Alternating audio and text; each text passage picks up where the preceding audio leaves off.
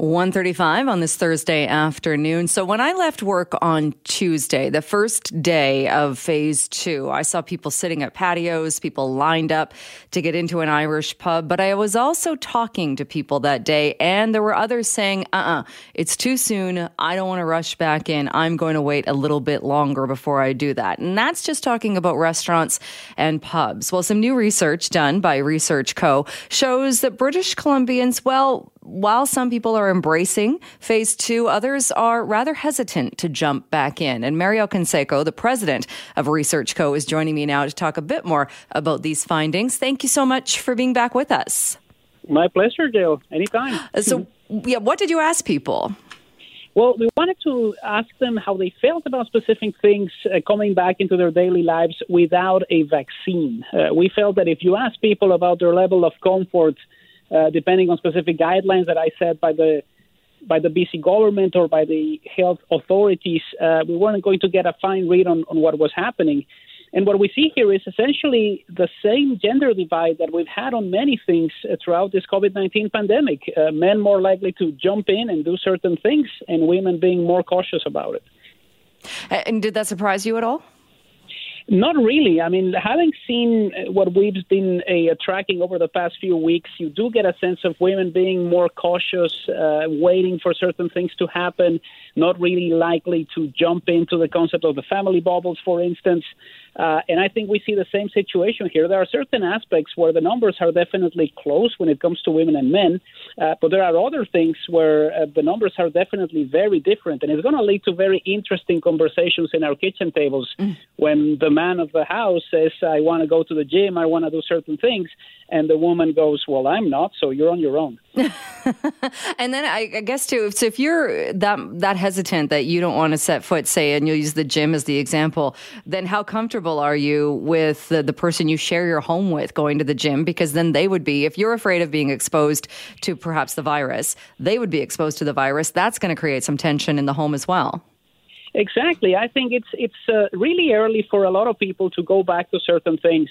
Uh, we've seen a little bit of the changes when it comes to restaurants, pubs, or bars, but we haven't really seen specifics on other aspects of our daily lives, particularly gyms. There's been a little bit of a shift when it comes to barbershops, for instance, or salons uh, which have opened now, and you have all of these instructions that you need to follow. But it's going to be very difficult for somebody to say, I'm fine with all of that, especially if you're going to be coming back into the home after being for so many weeks uh, inside of it. And what about uh, then? You asked people as well. So the gyms and, and fitness facilities, clearly a, a divide there. Uh, some of the other places, you also asked people about the issue of public transit. Yeah, public transit was a bit of a shock. I thought the numbers weren't going to be as high as they are when it comes to people saying there's no way I'm going to ride on a bus or ride on SkyTrain without a vaccine. Uh, it's 57% for the bus and 55% for SkyTrain, which might seem like a majority, and you might be happy about that. But that means that there's more than two out of five people who say, I'm not doing this, not because you have to or not because of a specific issue that you need to deal with that would compel you to hop in but because you're worried about the fact that you can be infected. And, you know, we, this is essentially a number that we need to continue tracking uh, because uh, in a month from now, two months from now, if we continue to see roughly half of people saying there's no way I'm doing this without vaccines, it's going to be very difficult for the system to survive. Well, I wonder too if if the timing of the poll, when you asked people uh, from May 15th to the 17th, I wonder if it would be different now, given that we now have uh, uh Dr. Theresa Tam saying, well, actually, if everybody wears a mask, that does help in that you are protecting people from you in case you're spreading uh, the virus. So we've seen TransLink come out today. Uh, they're not mandating masks, but they're recommending people wear masks. They're ramping up cleaning. I wonder if by taking these measures, that might change people's opinion. It's definitely something that we want to continue tracking. Uh, we felt it was a good opportunity to ask about this because we had just heard the BC government say we're going to start to reopen things. We want to do it cautiously. Uh, th- what we're measuring more than anything here is how much is the vaccine going to affect the rest of your life? Uh, there might be people there who say, there's no way I'm going to a concert again, there's no way I'm going to a sporting event. Certain things will not open soon, but there are others where, especially women and also uh, residents uh, over the age of 55, are saying, I'm going to take my chances. I would rather miss out on a concert or on a live sporting event unless a vaccine is there. Uh, right. So, how did it break down age wise as far as uh, the different age groups and their level of confidence? Uh, there are a little bit of shifts there that are quite interesting, especially when you look at the level of despair of Generation X. If you're 35 to 54, you're more likely to say yes to everything. You know, there's 46% of Generation Xers who say, I'm fine going to a music venue. The numbers are lower for millennials and even lower for baby boomers. So on certain issues, you do start to see that situation of a generation that wants to be entertained, that feels that like they've been at home for a longer time and they're willing to take certain chances.